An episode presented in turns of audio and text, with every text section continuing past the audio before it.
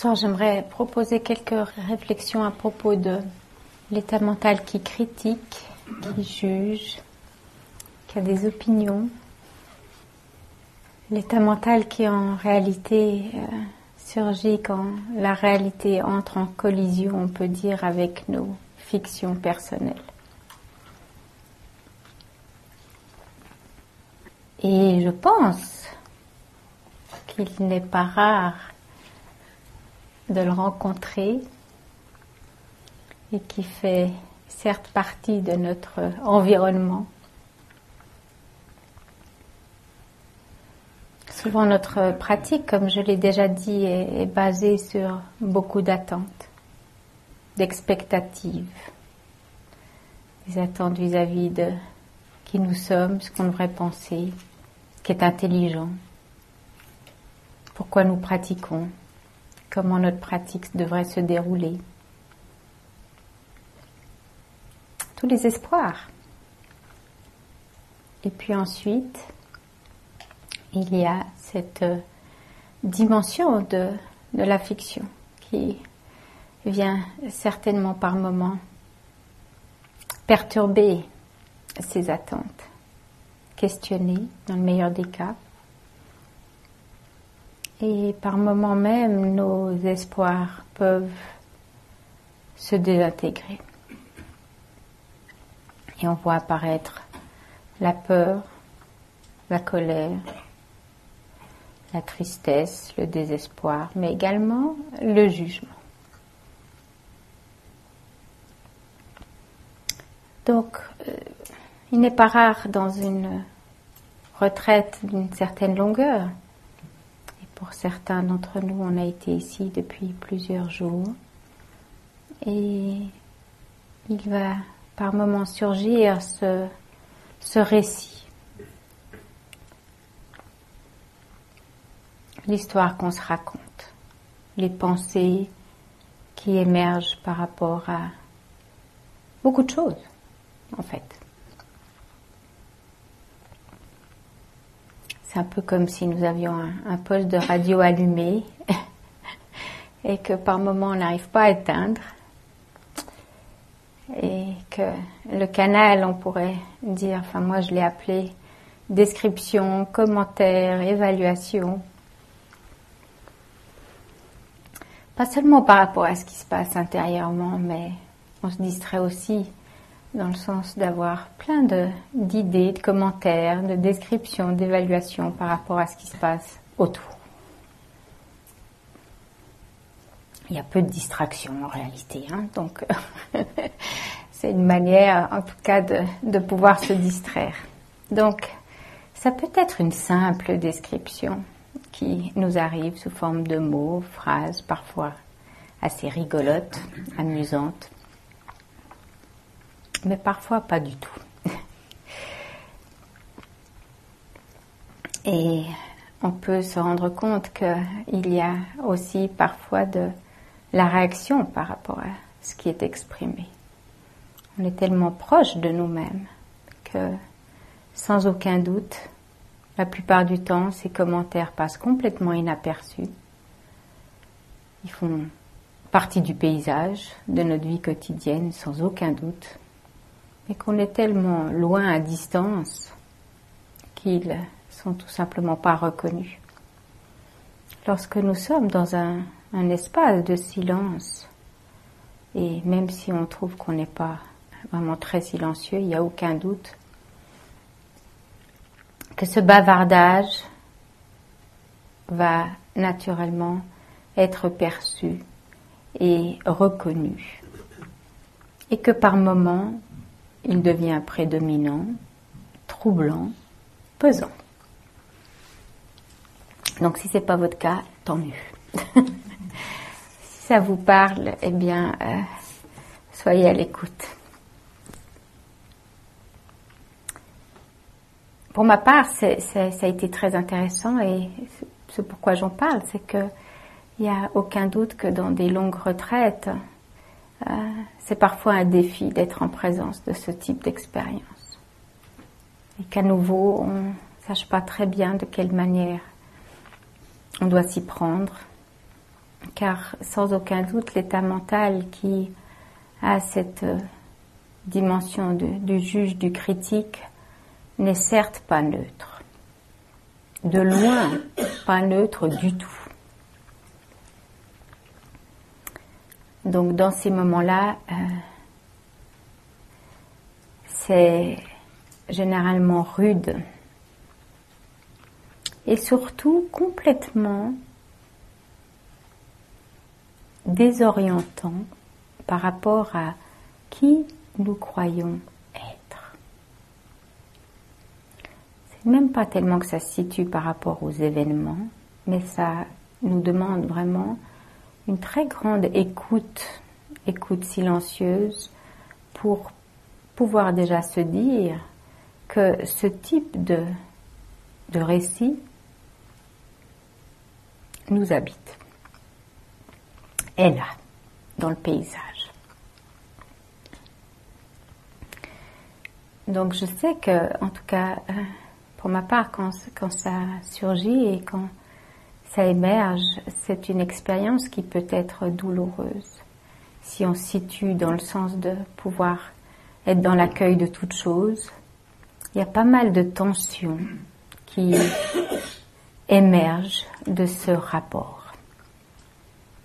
Donc voilà pourquoi il est parfois important de, de comprendre que il est nécessaire de se resituer il y a la présence d'un dialogue intérieur.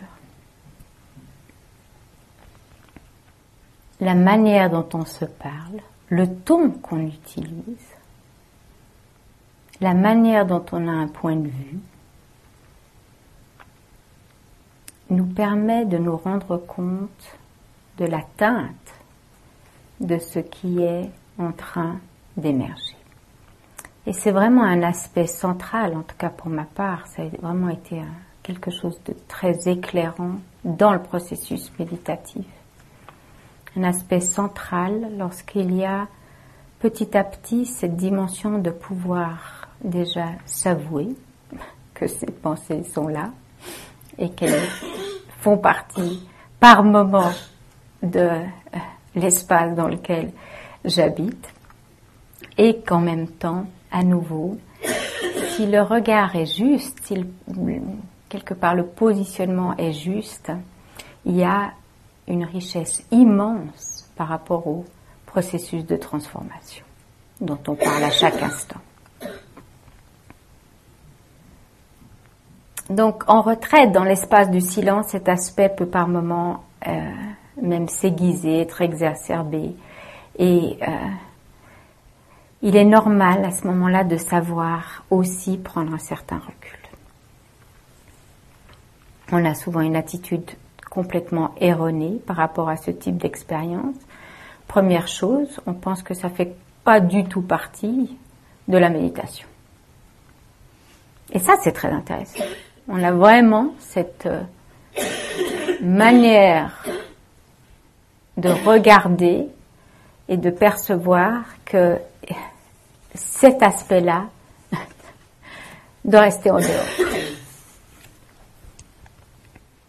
D'où nos réactions multiples et diverses, naturellement sous forme d'aversion, de même pas entreprendre ou s'engager dans un rapport parce qu'on se dit ça fait pas partie de la méditation. Donc on condamne, on est dans le déni. Et naturellement, ceci ne fait qu'amplifier le mal-être. Il y a souvent une couche de jugement supplémentaire lorsqu'on commence à regarder, à vraiment percevoir ce qui se passe. Puis c'est vraiment très amusant parce que ça peut être des petits jugements. Je sais que pour ma part, dans ces moments-là, euh, l'humour est tellement important. Le jugement sur euh, la couleur des chaussettes de ma voisine ou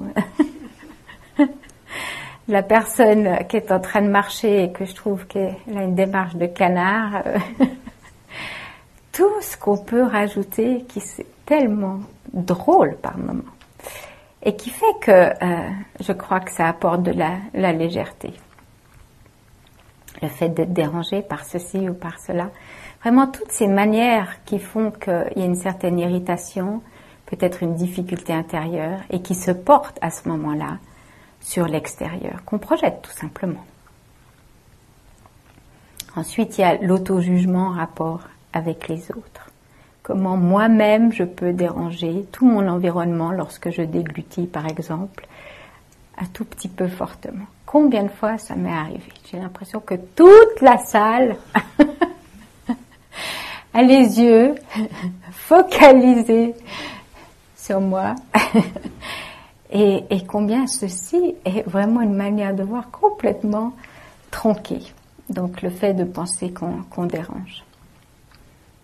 Une des fois où ça a été vraiment quelque part tellement intéressant pour moi de travailler sur cette dimension par rapport aux, autres, aux autres en retraite, dans le sens d'un espace partagé, mais en silence. C'est évident que il se passe tellement de choses par rapport à l'environnement. Je veux dire, il n'y a vraiment rien d'autre. Donc, euh, il y a une manière aussi d'être un peu plus quand même calme, concentré. Et on sait très bien que cette dimension de la concentration amplifie les choses. Hmm? Donc, si vous ne le savez pas, sachez que la concentration a cette dimension où vraiment on va percevoir les choses de manière grossie. Donc il y a une perte quelque part de, prise de conscience de la réalité. Et je me souviens d'une fois où j'avais été assez concentrée et j'étais donc dans une marche méditative et que quand je suis revenue dans la salle de méditation, j'étais tout simplement assise sur le coussin d'une autre personne. La personne m'a gentiment tapé l'épaule pour me le signaler, bien sûr, avec un grand sourire. J'ai repris ma place et ça a duré deux jours. Vous vous rendez compte, j'en ai fait une montagne de cette histoire. Qu'est-ce que je vais lui dire? Comment je vais pouvoir m'excuser? On ne peut pas écrire de notes aux autres personnes j'étais vraiment dans un registre d'auto-jugement absolument énorme. Forcément que ma pratique n'allait absolument pas bien.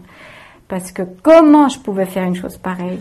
C'est tellement intéressant de voir l'enchaînement des réactions qui s'en sont suivies et que euh, j'ai décidé euh, quand même d'aller chercher une très jolie feuille. C'était l'automne à Barrie dans le Massachusetts. Et donc l'été indien, il y avait de superbes feuilles d'automne qui tombaient des arbres et j'ai été chercher une feuille que j'ai mise sur son coussin.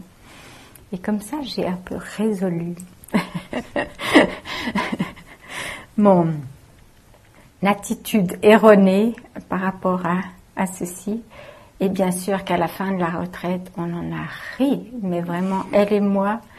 Et puis elle me dit, mais t'inquiète pas, j'ai fait plein de choses exactement semblables à toi.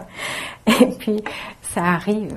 Donc vraiment, c'est extraordinaire de, de, de pouvoir se rendre compte de comment l'esprit peut tourner les choses d'une manière dramatique et surtout amplifiée. Donc beaucoup des enseignements nous arrivent sous la forme de contes, hein, de, légendes dans les sutras, emplis de, paraboles. Et je crois que c'est important de se rappeler que ce sont des histoires qui, naturellement, nous enseignent des choses, mais pas forcément la vérité pure. Hein. Donc, une d'entre elles est, est centrale et peut-être que vous la connaissez certainement. C'est l'histoire de la rencontre de Siddhartha, donc l'aspirant Bouddha, Bouddha à venir, et Mara. Et Mara est vraiment la personnification de tout ce qui peut aller mal, de tout ce qui nous dérange ou au contraire qui nous tente, qui nous séduit. Et Mara a vraiment ce pouvoir d'ébranler nos, nos aspirations, nos intentions les plus nobles. Donc il représente naturellement les émotions perturbatrices de notre esprit. Mara n'est que quelque part la représentation. Et l'histoire raconte que le bodhisattva, assis sous l'arbre euh, de la Bodhi, la veille de son éveil, eut la visite de Mara. Donc la veille de son éveil. Hein.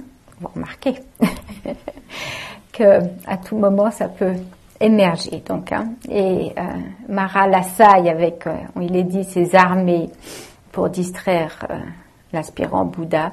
Et il attaque avec ses dix mille flèches, cent mille flèches représentées par tout ce qu'on peut imaginer du désir, de l'agitation, de la colère, de la peur, du jugement, du doute. Dans ce cas, c'était le doute.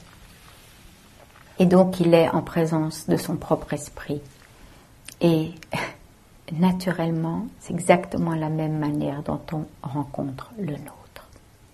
Et nous savons bien tout ce dont est capable notre esprit.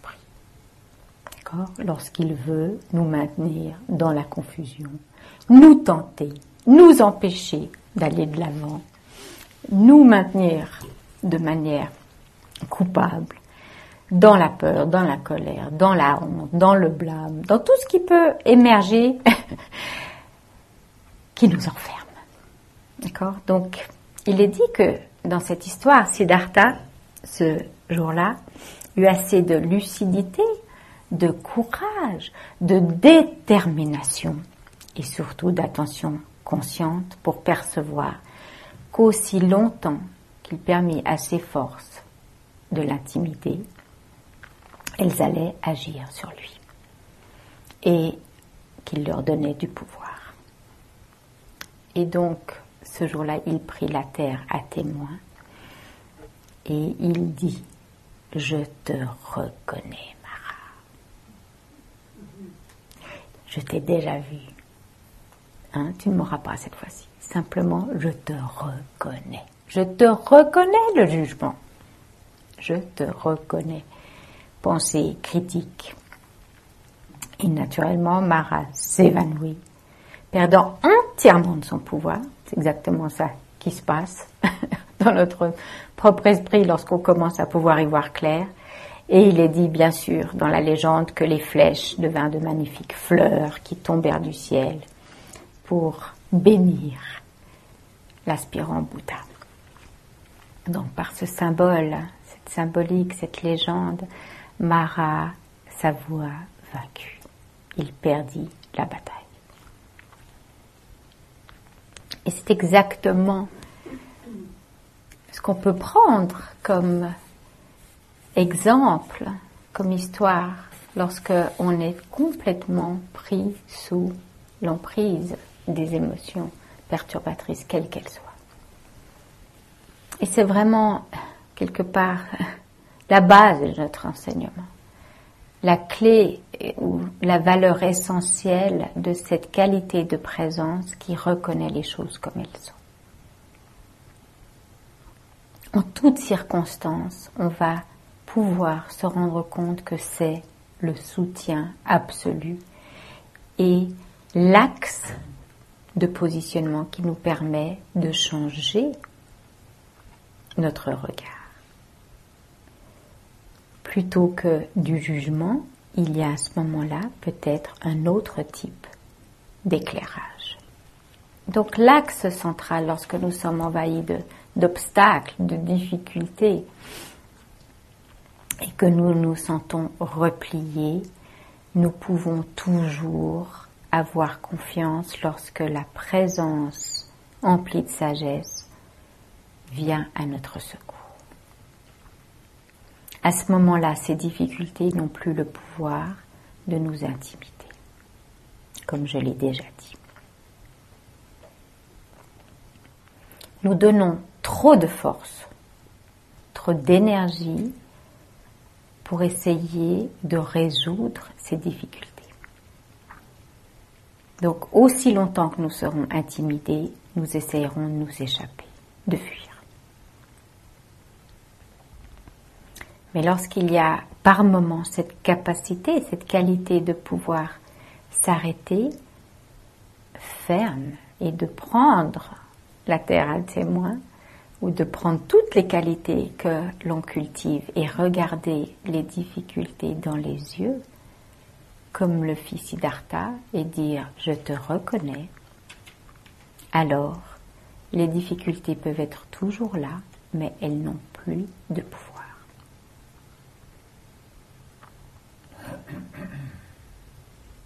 Donc là, il y a, là une transformation possible. Et c'est vraiment dans ces moments-là qu'on l'apprend beaucoup plus que lorsque on s'échappe de ces situations. Après tout, quand allons-nous apprendre la patience? Je peux vous le demander. Lorsque tout va bien? Lorsque tout est agréable? Peut-être pas.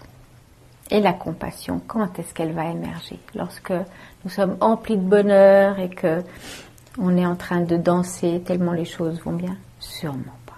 Donc il y a vraiment cette dimension de pouvoir apprendre de toutes les expériences, quelles qu'elles soient. Donc cet état mental qui juge, qui critique, a différentes litanies. Parfois c'est le blâme, parfois c'est la honte, parfois c'est l'irrespect, parfois c'est l'ingratitude. Et la chose à reconnaître, c'est qu'à chaque fois qu'il y a un type d'émotion qui contient du jugement, il y a de la souffrance. Le ressenti est tout simplement douloureux. Et voilà pourquoi inconsciemment, la plupart du temps, on tient ceci complètement à distance. Comme si ça faisait même pas partie de notre paysage.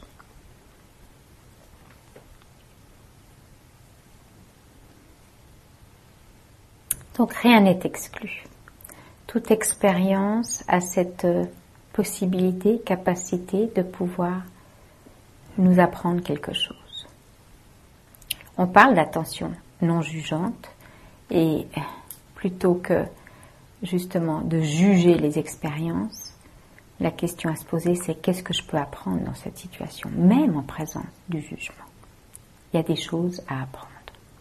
Si la tendance à être hautement aversif ou critique apparaît lorsque nous sommes présents, eh bien, il s'agira à ce moment-là de rencontrer ce type de manifestation, de percevoir que la réalité peut être faussée ou voilée.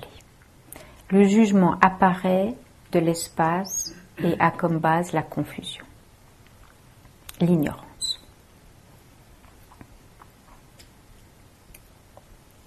Donc c'est très important de comprendre qu'on distingue ici le jugement, l'esprit qui juge, qui critique, de notre capacité à discerner,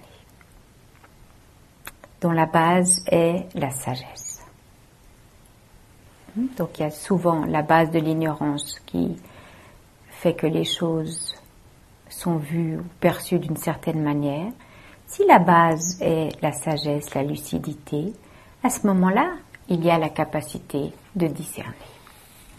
Et donc, il ne s'agit pas, euh, si vous aimez, vous préférez le, terme de bon jugement, comme on peut exprimer ou aimer ce terme, il s'agit bien euh, de garder une certaine intelligence.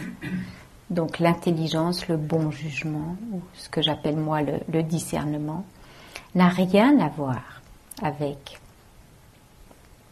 cet esprit de jugement qui euh, vient de la de l'ignorance. Donc, en d'autres termes, nous ne mettons pas du tout notre intelligence au placard. Je crois que c'est tellement important de discerner l'un de l'autre. Plus nous allons avoir de discernement, plus, nous avoir la capacité de percevoir le jugement, de vraiment être en présence. C'est quelque part l'intelligence qui nous amène ici, en premier lieu. cette intelligence qui intègre cette dimension d'aspiration, de motivation, à trouver des moyens quelque part de surmonter les aspects difficiles ou douloureux de notre existence. C'est quelque part le discernement qui nous fait sortir de notre lit le matin, même si par moments on a envie de rester sous les plumes. C'est le fioul qui nous fait avancer lorsqu'on a des projets. Donc, euh, le discernement euh, de l'esprit ou du cœur nous aide à, à porter de l'aide aussi à nous-mêmes et aux personnes qui sont en souffrance. Donc, lorsqu'on est en présence de la douleur, par exemple, c'est le discernement qui va aller chercher la compassion, plutôt que le jugement qui continue et perpétue l'auto-jugement et la critique. Le discernement va vraiment, la sagesse va vraiment avoir un allié, c'est la compassion. Pour soulager, pour apaiser, pour vraiment donner un autre rapport à, à ces douleurs lorsqu'elles sont présentes.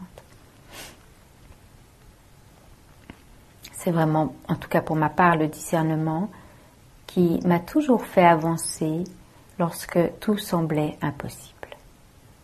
Lorsqu'il y a un arrêt, il y a une pause, une qualité de présence et tout à coup une capacité d'aller chercher à l'intérieur un, un aspect de lucidité et de percevoir, tiens, mais qu'est-ce qui se passe? Intuitivement, cette compréhension nous fait cheminer dans le sens souhaité, c'est-à-dire la fin de la souffrance, plutôt que de rester empêtré dans celle-ci. Donc, si on, regarde et si on explore ceci d'une manière très, très nette dans notre pratique et dans notre vie, on peut vraiment, par moment, avoir un petit peu de, difficulté à, discerner l'un de l'autre. L'esprit jugeant et l'esprit qui discerne peuvent par moment apparaître un peu semblables de l'extérieur. Et il est intéressant, pour ma part, comment on fait la différence par rapport à autrui. Et j'ai vraiment eu euh, envie à un moment donné de euh, rencontrer cet aspect-là par rapport à une personne qui dans ma vie euh, a été malhonnête à mes yeux. Et lorsque je peux penser qu'une personne n'est pas honnête, vraiment, est-ce l'esprit du discernement ou du jugement qui s'exprime? Et le fait même de, se questionner, c'est vraiment très intéressant, mais après, quand on commence à vraiment explorer, c'est comment est-ce que je fais la différence? On peut exprimer les mêmes mots en rapport à, cette personne, être dans l'esprit jugeant ou avoir du discernement. Et ce qui distingue les deux, c'est que lorsqu'il y a du jugement, et uniquement du jugement, il y a la plupart du temps, en tout cas pour ma part ça a toujours été le cas, la présence de l'aversion. S'il y a du discernement, il y a encore de l'ouverture, une certaine qualité de souplesse de l'esprit, malléabilité, réceptivité par rapport à cette personne. Et vraiment, en explorant ceci de l'intérieur d'un espace de, de vécu, de plus en plus, j'ai pu percevoir que l'état mental intérieur, vraiment la coloration de l'état mental était complètement différent. Un totalement tendu, figé, rétréci, justifiant bien sûr le fait d'avoir raison par rapport aux mots qui disent que cette personne n'est pas honnête, et l'état mental du discernement qui perçoit les choses comme elles sont, mais qui n'a pas tout cet aspect de réactivité, où il y a de l'équanimité. Donc on passe de l'un à l'autre. On peut vraiment percevoir que c'est tout un processus pour la plupart d'entre nous lorsqu'on se trouve dans cette situation-là. C'est pas l'un ou l'autre. Il y a vraiment un cheminement. Hmm? C'est clair, une pratique. Hmm. Mais l'esprit jugeant est toujours très figé, rigide. Et ça, c'est une très bonne indication. Il y a de de la présence de l'espace pour percevoir, par exemple, la confusion ou la souffrance de cette autre personne, c'est-à-dire voir au-delà de mon propre petit récit. S'il y a du jugement, la vision est complètement limitée. On ne perçoit même pas que peut-être sous-jacent il y a cette dimension de souffrance ou de confusion, d'ignorance dans l'autre, qui l'a fait agir d'une manière peut-être erronée. Donc s'il y a du jugement, la vision est limitée. Nous nous attachons à un point de vue et on en reste là. Et ça peut rester là pendant un long moment. Pour certaines personnes, des années. Dans cette situation, il n'y a pas d'évolution. Et on pense qu'on va naturellement être dans le juste en demeurant figé. Donc il y a souvent beaucoup d'opinions dans l'esprit jugeant qui fige l'état de l'être, le rend confiné et naturellement ça solidifie la saisie.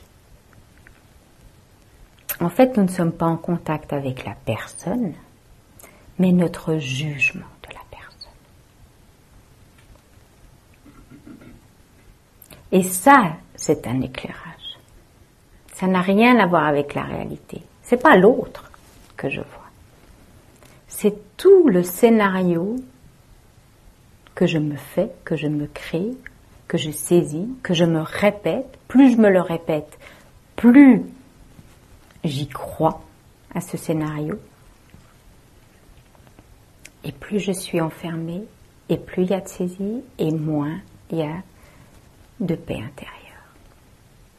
Ceci vraiment est la cause de la fragmentation à l'intérieur de beaucoup de personnes. Et c'est franchement douloureux et tendu. La fois où j'ai été le plus touchée dans ce genre de, situation, c'est lorsque euh, j'ai été bénévole dans un hôpital et euh, cet hôpital avait des gens en fin de vie et que euh, une personne assez âgée vivait certainement ces derniers moments, enfin dernières semaines, et qu'elle m'a révélé un secret, moi personne étrangère et où elle m'a dit ça fait des années que je ne parle plus à ma fille. Vous pouvez juste imaginer dans quel état cette personne se trouvait. Pour X raisons d'un conflit entre, entre elles. Et puis, je lui ai pris la main et je lui ai dit, mais vous ne croyez pas que ce serait peut-être le moment d'essayer, en tout cas de peut-être faire un processus, que ça puisse changer et puis, elle n'a pas pu parler parce qu'elle était certainement prise au niveau des émotions, mais elle a secoué la tête en disant oui. Donc, bien sûr, on avait la possibilité de contacter la fille qui est venue. Et c'était une évidence qu'il y a pu y avoir un, un, partage, donc un changement de situation. Et la fille est venue rencontrer sa mère et quelques heures plus tard, la maman est décédée. Il y avait certainement eu une conciliation, quelque chose d'une résolution. Mais c'est fou combien il peut y avoir des situations de vie où vraiment les choses sont tellement figées parce que on est juste pris dans un jugement, une situation enfermée.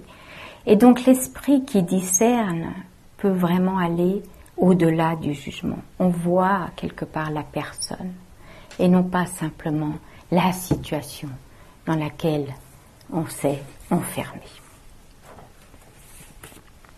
Donc c'est vraiment fantastique cette euh, situation-là. Et, peut-être euh, triste, mais en même temps, elle est tellement souvent quelque chose, l'expression euh, de la souffrance. Donc l'esprit jugeant, quelque part, est vraiment si souvent inutile. Ça ne nous aide pas. Donc il s'agit de rencontrer le juge dans notre méditation, certainement pas en le combattant, mais simplement reconnaître les pensées. Et souvent dans notre parcours intérieur, on va à ce moment-là aller dans le sens du contenu. Il ne s'agit pas de simplement dire Ah oui, il y a des pensées, et puis reconnaître les pensées, mais vraiment aller à la recherche de, du contenu, de qu'est-ce qui est en train de se dire. C'est pas se perdre, mais d'avoir le sens à ce moment-là de dire que peut-être cette situation n'est pas la situation concrète et réelle. Et si souvent, c'est le cas. Donc pas de figement, conscience des pensées et naturellement des émotions. Donc prendre en compte le rapport à ce qui se passe. Ce qu'on a nommé naturellement attitude est essentiel. Comment est-ce que je me situe? Est-ce qu'il y a de l'aversion ajoutée à la pensée jugeante? Jugeant le jugement, qui naturellement, à ce moment-là ne fait que amplifier la douleur et le poids. Saisir le jugement, s'agripper en l'alimentant est la racine du problème. Donc on fait cette investigation. On a vraiment cette capacité ici, c'est extraordinaire, pour des petites choses justement, par rapport à autrui ou par rapport à soi, par rapport à, nous-mêmes, comment peut-être euh, on, on, a envie que la méditation se passe de manière différente. Vraiment prendre conscience de ces, ce type de rapport. Il y a quelques jours, c'était tellement intéressant parce que il se trouve que j'ai une chambre, qu'à côté de ma chambre, il y a une autre chambre et que euh, s'agit d'une personne charmante, une résidente, et qui sur sa porte, après trois jours, je suis arrivée trois jours après, il y avait un mot qui était marqué tranquillité, trois petits points, merci. J'ai lu ça, je me suis dit, oulala, c'est horrible, je fais trop de bruit. Et puis après, je me suis dit, mais tiens, c'est intéressant. Comment est-ce que je fais trop de bruit? Et puis, euh, j'ai vraiment discerné, regardé. Comme vous le savez, j'ai une imprimante dans ma chambre, puisque j'imprime vos, vos listes d'entretien. Je me suis dit, ça doit être l'imprimante. Il faut vraiment et en plus, j'étais vraiment assez euh, consciente, ce qui signifie que euh, j'ai toujours essayé d'allumer l'imprimante au moment où euh, il y avait les rituels en haut, sachant que cette personne faisait partie certainement des, cérémonies de rituels le matin. Donc je me dis, ça ne peut pas être ça. Qu'est-ce que ça pourrait bien être? Et puis voilà, m'est venu le discernement, donc blâme, jugement, auto-jugement, après, jugement. Non, mais franchement, c'est irritant. Je veux dire, j'ai bien le droit de vivre, non? C'est tellement intéressant ce qui se passe. Et puis, cette personne très gentiment euh, a la tâche de nettoyer notre passage, notre couloir. Donc, euh, je prends mon courage et voilà, on apprend. Hein, on va à la situation plutôt que continuer. Vous pouvez pas, donc euh, comme vous êtes dans le silence, impossible. Mais moi, je peux. donc je suis allée vers la personne et puis je dis, je suis désolée, est-ce que je fais trop de bruit et puis elle me dit, ah mais c'est absolument pas pour vous. Tranquillité, merci. Il y a des moments où je fais mes propres pratiques et puis il y a d'autres résidents qui viennent pour X raisons, parfois me voir et autres.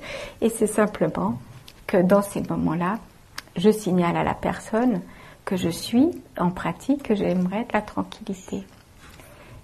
Et je me suis dit, mais c'est fascinant de voir pourquoi j'ai pris ce mot personnellement. C'est tellement intéressant. Et c'est ça qui se passe. Comme si j'étais le centre du monde. Tranquillité, merci, la porte à côté, dans la chambre. Ça n'avait absolument rien à voir avec moi. Une fois de plus. et de percevoir ce mouvement émerger, tout ce que ça peut faire comme vaguelettes, souvent des plus, un peu plus grosses vagues, et puis ça passe. Et aujourd'hui, je peux vraiment en rigoler. Donc, vraiment d'aller, dans la mesure du possible, euh, parler. Vous ne pouvez pas ici. J'espère pour vous qu'il n'y a pas de trop de fomentation par rapport à un espace de vie qu'on partage, mais la chose vraiment qui, est éclairante et que, qui m'a vraiment permis de d'avoir du discernement, c'est qu'une des intuitions qui a transformé vraiment mon, vécu existentiel quelque part, c'est que on ne cherche pas à fuir ou à s'échapper de ce qu'on touche réellement, profondément. On ne cherche pas à fuir ce que l'on comprend. Et donc voilà pourquoi on va à la rencontre de ce qu'on peut apprendre. Voilà pourquoi plus on ouvre notre champ d'expérience pour inclure toute chose, on va vraiment avoir une autre disposition. Si on cherche à fuir, c'est qu'on ne comprend pas. Et généralement, on déteste ce qu'on ne comprend pas. Et dans ce fait-là, on se maintient à distance. Et ce maintien à distance qu'on peut nommer aversion, quelque part à cette dimension de nous donner l'illusion qu'on se protège de cette manière-là. Mais malheureusement, ce n'est pas une protection authentique, une vraie protection. En réalité, c'est tout le contraire. Pour ma part, c'est de la peur. il est vraiment important de percevoir ceci pour soi-même. Et, là, je vous dis pas, voilà, tirer des conclusions, tac, tac, tac, j'ai compris, c'est ça, j'écris dans mon cahier. c'est peut-être pas du tout ce qui émerge pour vous-même, mais je vous décris juste un processus qui va vraiment aller dans le sens de passer d'un confinement, d'un état de saisie à plus de compréhension. La compréhension qui vient du discernement nous fait à chaque fois percevoir vraiment qu'est-ce qui se passe au niveau de l'existence, de l'essentiel, qu'est-ce, qu'est-ce qui se trame là? Et c'est extraordinaire parce que quand on a perçu ça une fois, deux fois, trois fois, on commence à prendre un autre. Le chemin est tracé complètement différemment. Donc on apprend à ce moment-là à passer de cette dimension du jugement au discernement par le biais du contact intime et d'avoir confiance dans ce cheminement-là. Il n'y en a pas d'autre. Et ceci se fait très progressivement.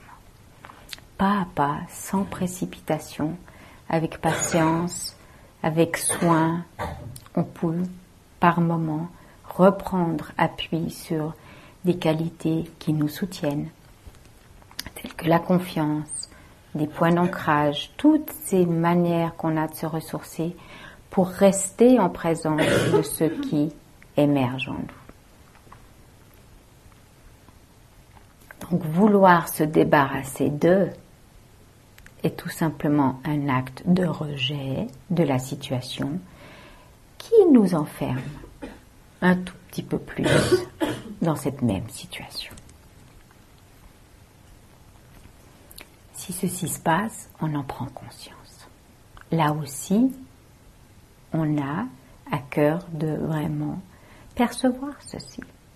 On doit constater que quelque part aucun d'entre nous n'est né avec ces tendances. Et je crois que c'est assez clair que ce type de manifestations sont des constructions par rapport à des conditions de vie. C'est vraiment cette dimension de de conditions qui font qu'on apprend certaines choses.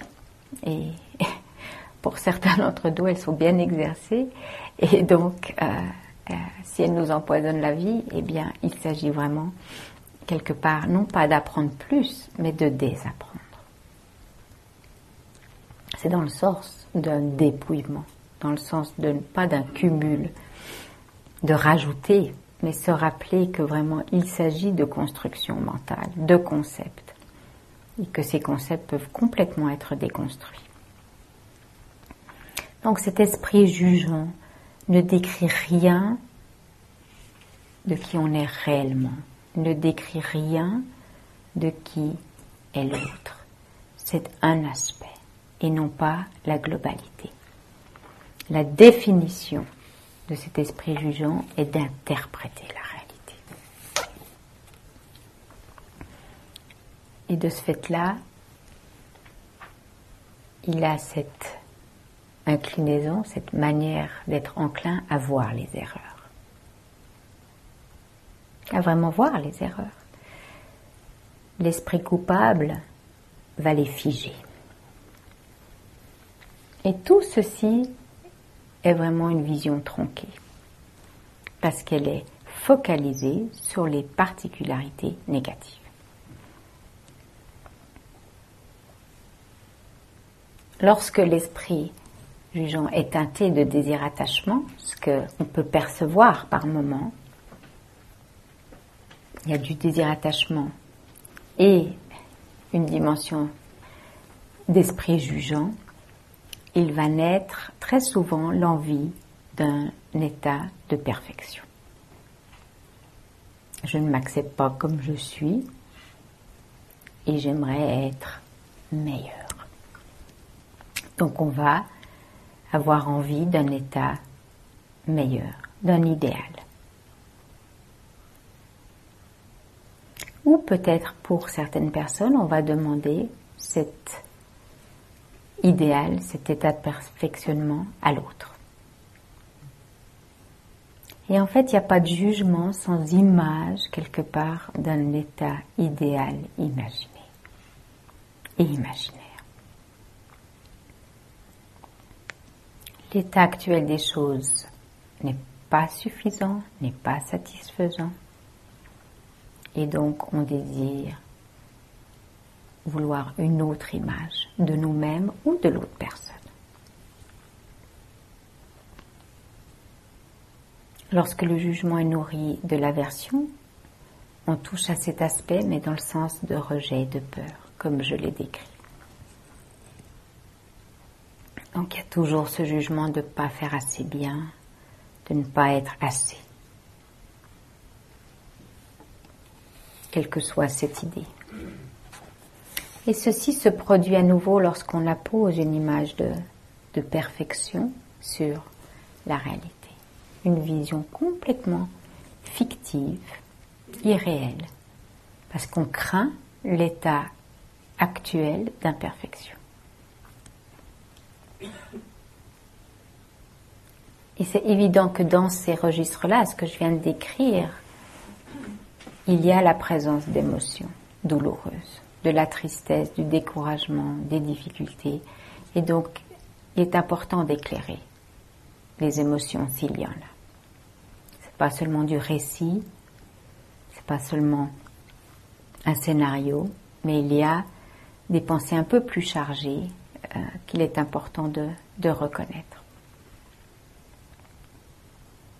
Donc tout ceci crée un ensemble, une composition qui naturellement émerge de la confusion.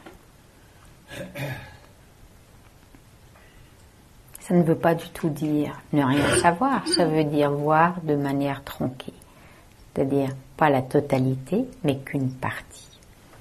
Croire en cette existence d'un moi, par exemple, ou l'autre figé, étriqué, limité. Donc tout ce cheminement du jugement au discernement nous permet vraiment d'aller vers plus de liberté intérieure. Un enseignant zen a dit le chemin vers la libération débute avec la compassion pour le sentiment du moi. Le chemin vers la libération débute avec la compassion pour le sentiment du moi. C'est exactement ça qui, est en jeu, ce sentiment du moi, du je, de ce qu'on peut appeler ego. Et dans tous les cas, quand ce sentiment du moi est présent, il y a une évaluation basée dans quelque chose qui est de l'ordre de la vision tronquée, erronée. Pourquoi? Parce qu'elle est partielle.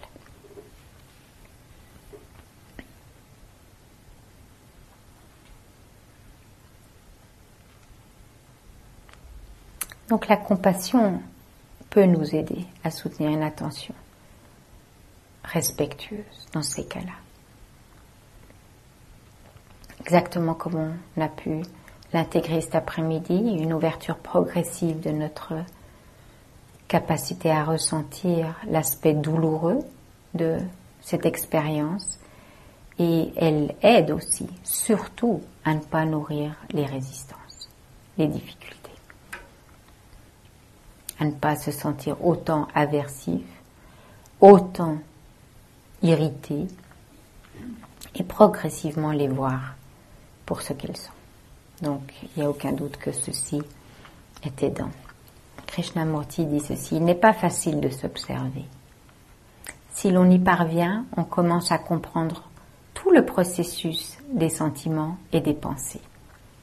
Lorsqu'on vit en toute lucidité, la signification complète de la contradiction intérieure, il se produit un changement extraordinaire, car alors on est simplement soi-même. On n'est pas quelque chose qu'on essaye d'être. On ne suit plus un idéal. On ne cherche pas le bonheur. On est ce que l'on est. Et de là, on peut repartir. Alors, dans ce moment-là, il n'y a pas de possibilité de contradiction. Donc c'est vraiment cette dimension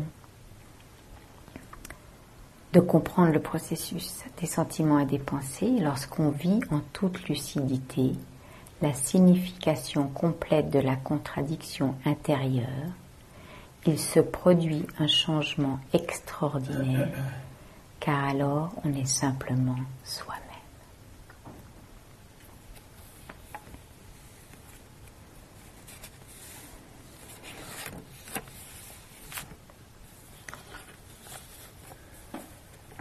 Voilà, je vais terminer avec un, poème. J'en perds ma voix.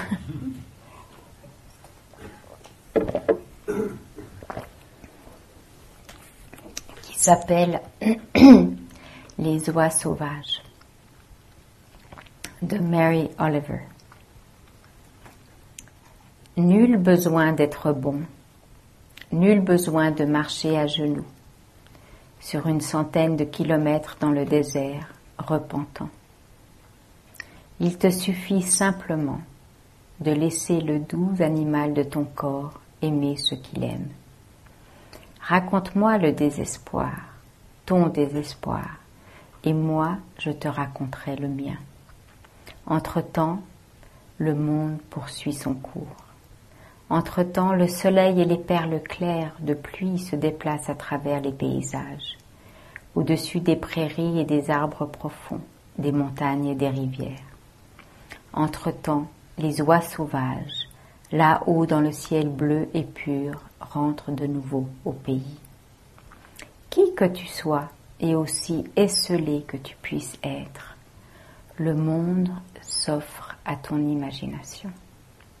Il t'interpelle comme la voix rauque et animée des oies sauvages, clamant encore et encore ta place au sein de la famille